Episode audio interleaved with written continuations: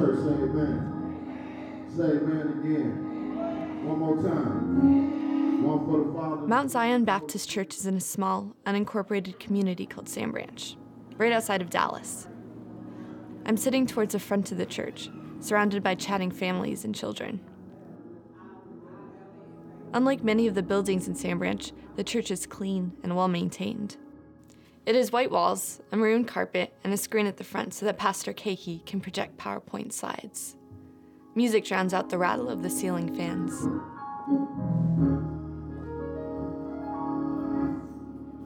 Most of the people at the service don't actually live in Sand Branch anymore, but they used to, or their families used to. And they come back here every Sunday to join in prayer. It's also where people who live in Sand Branch often pick up cases of water. Uh, let it rain. I promise you what set up, but just let it rain. Let it rain. And somebody always said it's starting out. They haven't ever had running water.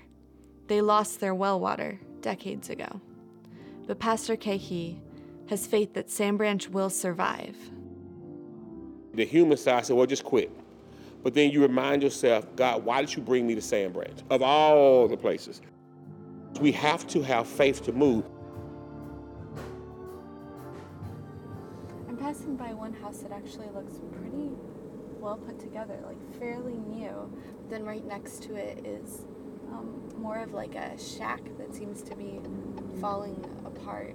Um, Sand Branch's few roads are lined with small houses, many in disrepair. I see horse stables and empty lots. There's something called the Community Garden of Sand Branch on my left, and actually, it seems like it's empty. There are a couple of like white painted tires, but inside I don't see any flowers really. Dallas can be seen on the skyline, one of the wealthiest cities in the United States, filled with fancy hotels and skyscrapers. And it's all in view of Sand Branch, its opposite. I see a boat um, in the middle of the garden. It looks like just like an abandoned boat with maybe a trash can on top of it. Today, only 80 people live here. The average age is around 70 because all of the families have left. Without water, Sand Branch is disappearing. But why do the people who remain refuse to leave? We used to get water out of this well. This was the best water.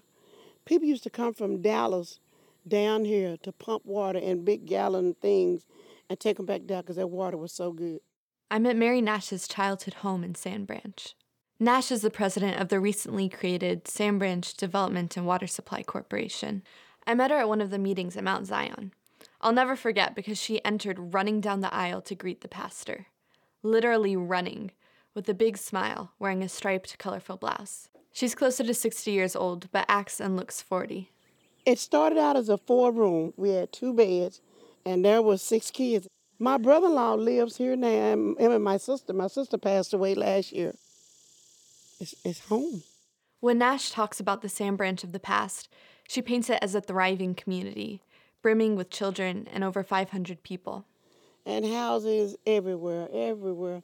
Everybody looked out for everybody. Everybody looked out for everybody's children, um, fed everybody's children, and if you got in trouble, you got in trouble at Miss Susie's house, and if you came home, your mom was gonna get you too. Nash points out a rusted hand pump next to her house. We used to pump water and tow it in the house and warm it up. The pump doesn't work anymore, but even if it did, Nash wouldn't be able to use it. We can't actually pinpoint when the water went bad but when they built the waste management treatment place, it went bad. She's referring to a wastewater treatment plant built by the city of Dallas next to Sand Branch. Sand Branch's well water became contaminated in the 1980s. That's when they came and they tested the water and they said it was not, you know, good to drink. I talked to a lot of people who debate what caused the contamination. Personally, I think it was all, all, all of those swine farms they had down there. Yeah, but hog pen's been here all of our lives. Uh, it didn't go bad until the waste treatment plant came along. But whatever the cause was, the residents of Sand Branch had to suddenly deal with not having safe well water. They've never had running water, so they started depending on bottled water. The community tried for years to get running water. There was always obstacles by people and, and things always stopped. Then came the relocation. In the early 2000s, a county commissioner named John Wiley Price came to Sand Branch to help. I embarked on a venture to try to bring water to the area. But he found a problem. Sand Branch is in a 100 year floodplain. That means the risk of flooding for a given year is 1%, a high enough chance that they had to follow floodplain regulations by FEMA. So, when Price tried to bring water, he ended up discovering that most of Sand Branch's structures were in violation of these rules. FEMA told Dallas County they had to fix it. I needed to bring the rest of the community into compliance, or we were going to lose our flood insurance in Dallas County. Residents had a few options bring their houses into compliance, build a levee around the community, move their houses, or demolish their houses and leave. For people in Sand Branch, lifting their houses a certain number of feet to meet compliance, or building a levee, were impossible because they didn't have the money. So I embarked upon a relocation project.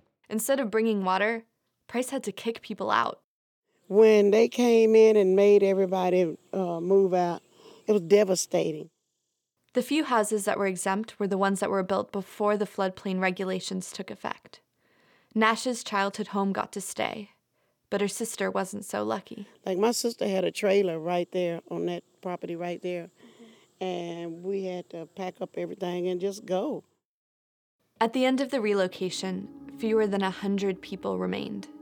After trying to bring water, a prospect filled with so much hope, little of Sand Branch was left.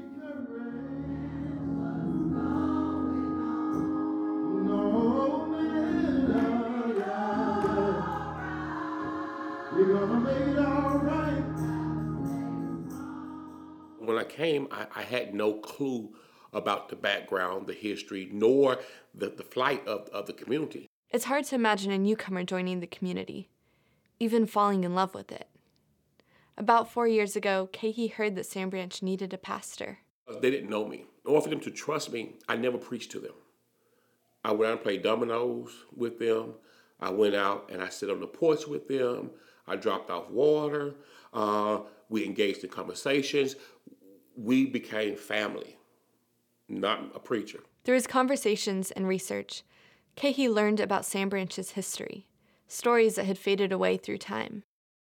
Sand Branch was founded by former slaves who traveled from Louisiana in the late 1800s. Like most uh, free slaves, they moved to territory. They uh, became sharecroppers. They uh, wasn't able to go into town, so they kind of created a small uh, support system out here. Cahee learned about the settlers and about a slave cemetery next to Sand Branch. He started sharing his stories with residents. And that's when they start to realize, oh, wait, I, yeah, you're right. I forgot about the cemetery. Oh, wait a minute. Yeah, my aunt's buried up there. Because we started engaging in meaningful conversations that transcended just water. He also discovered by talking to residents that They didn't want water, they want jobs. Yet, he knew it's impossible to bring jobs to Sand Branch if the community doesn't first have water. I walked the street with our uh, senator down here in Sand Branch. I walked the street with the assistant secretary of agriculture down here. He started his efforts to bring water by reaching out to government agencies. I had the uh, director of FEMA down here. I had uh, the uh, EPA's director down here. But not everyone agrees that Sand Branch should get water. Everyone comes and wants to talk about Sand Branch. I'm like, what is there to talk about? John Wiley Price is a county commissioner who tried to bring water years ago, but ended up having to relocate people. Price is currently known as one of the most powerful politicians in Dallas, and one of the most controversial. When I interviewed him in his office, he'd recently been in court for charges of bribery and conspiracy.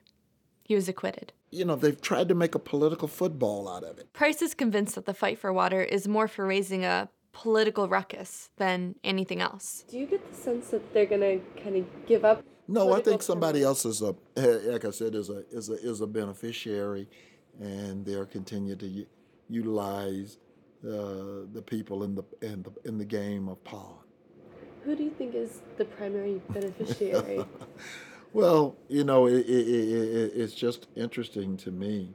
Uh, I've got a minister down there who, uh, uh, who, uh, I guess that's his congregation.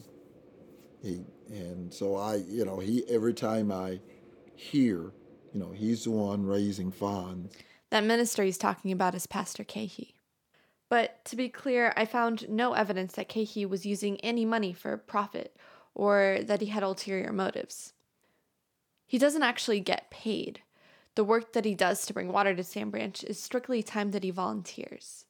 Cahee is a little more diplomatic about Price. Uh, as I told one one of our county commissioners, you're right. He's supposed to bring water. I said, you're correct. That's your perception. That's your reality. I choose to say, yes, we can.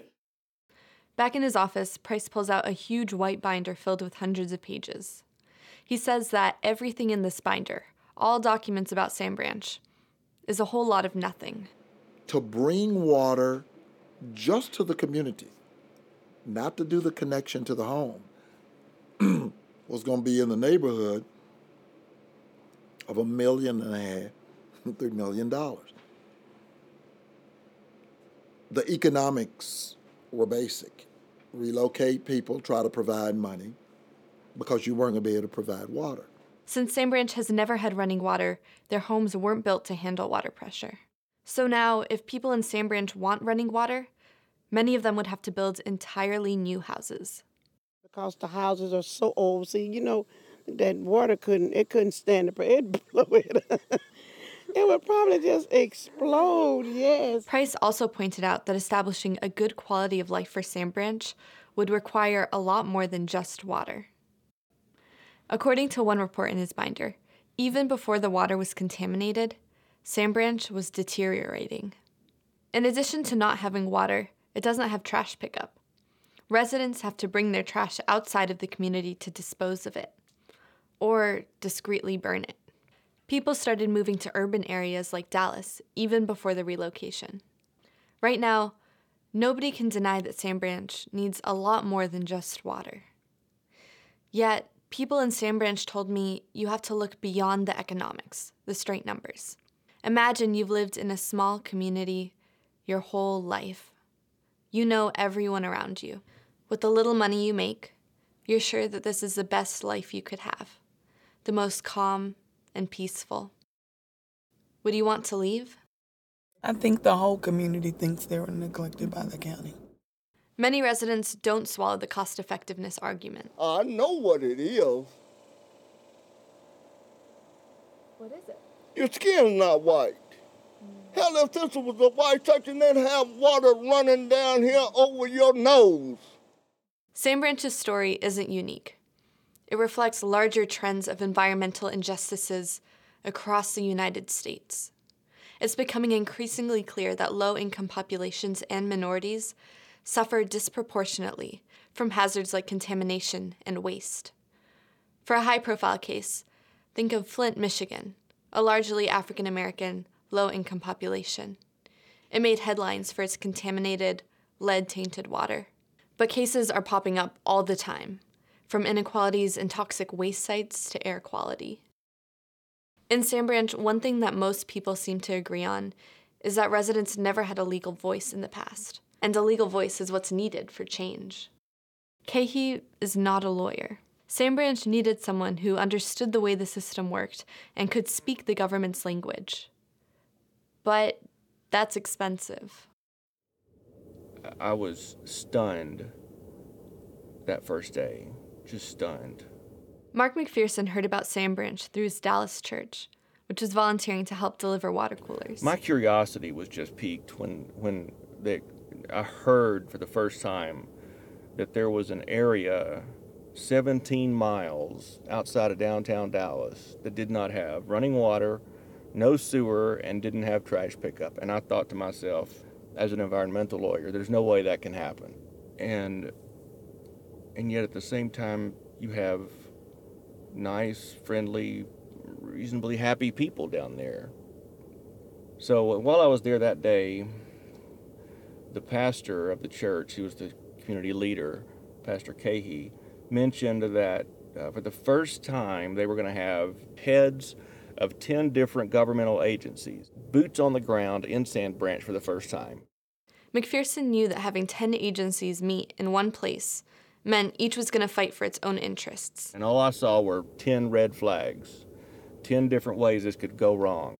So McPherson went to the meeting. Sheer morbid curiosity got the best of me. And he decided I cannot, I can't rest knowing that this, that this exists. to work pro bono for Sand Branch. He told Cahee Y'all need your own voice. And I said, there's no way in the world that Sand Branch, anybody down there, could afford, come close to affording what they need. Um, I'm not the totality of what you need, but what I have, I will do for free. I'll just, let's just get this done. In the last few years, Sand Branch has formed a development and water supply corporation with President Mary Nash. They got a $30,000 grant from the U.S. Department of Agriculture. God sent Mark to us, Mark McPherson, our attorney. They all see me down there. They know my truck. They know my cowboy hat. And they always wave at me, and you know, they all know. You know, there's lawyer Mark, and I'll pull in other friends and friendly colleagues and other experts as needed, and um, I'll twist their arm and get them to do it for free too. Sand Branch even got an Environmental Justice Award from the Sierra Club. Without a doubt, they have a more powerful legal voice than they've ever had before.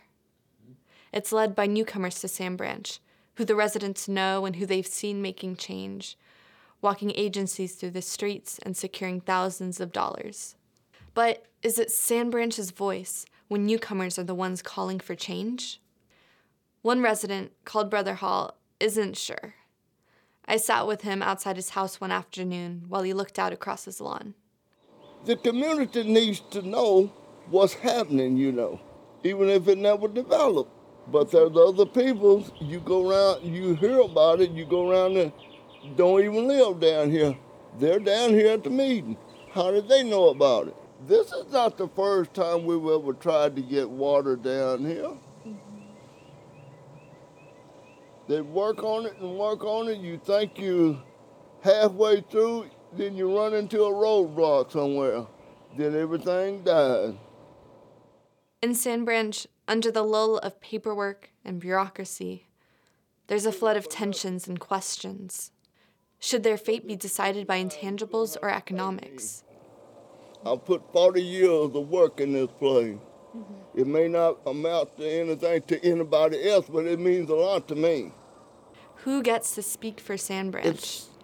and is it even possible for a poor community to have a voice that people listen to? You, y'all need your own voice. Got We need to know something, but we're the last to know. Um, is it right to make it harder for Sand Branch to survive because it has a 1% risk of flooding each year? We were going to lose our flood insurance in Dallas County. Never flooded in Sand Branch. Never, ever flooded in Sand Branch. We missed the signs the storm's coming. This is an ongoing debate, and people have been debating for decades. But whatever the answers are, people's lives go on. The residents will keep living there, the pastor will keep fighting, and something will happen to Sand Branch. So, what could Sand Branch become? On the one hand, if Sand Branch doesn't get water, it would just fade away. On the other hand, if it does get water, Do you think that if you guys get water, people will come back? No, I don't think it. I know it. That's a dream of mine is to move back to Sand Branch. I probably wouldn't move back without the water, but I wouldn't move back. It's really pastoral down there. It's, a, it's no wonder to me that why they want to go back down there. It's so lush and green and beautiful. It's right there by the river. I have more days behind me than I have in front of me. But I I know a lot of people that I that I know that still own their land that want to come back to Sand Branch. I don't have to have no big mansion, just just a nice, comfortable home where I can live out the rest of my life. The country life, but the good life. even this beautiful, ideal picture of Sand Branch gets complicated. So now I try to flash forward, like fast forward to what it'll be like if there's water and a normal trash truck running. And I think they probably would make it more modernized, kind of like downtown Dallas. Wow. People would move back. I can see the land getting cleared off, and people, probably new people, would come down. And I just pray that they don't destroy it.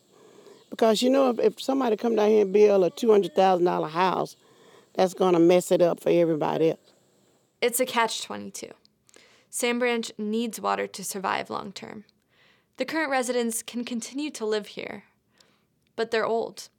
Sand Branch needs water to attract new people to revive it.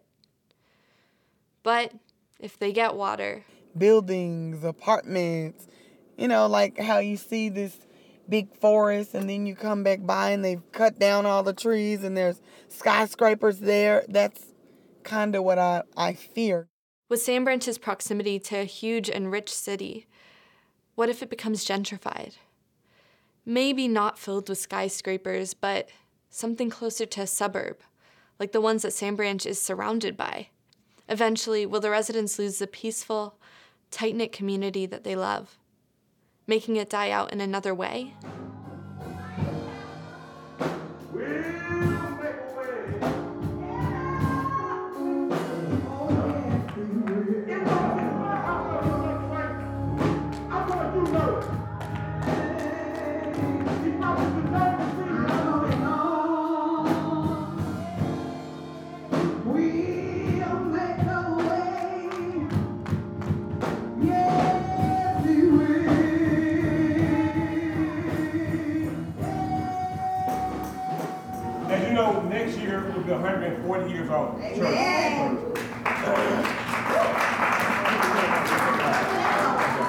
So what we did was, so we did, we asked people who had pictures of the past. At the end of his sermon, Pastor Cahee projects pictures of past residents, current residents, families, community.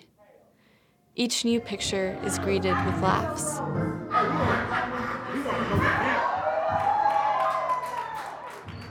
Or with the more watchful quiet.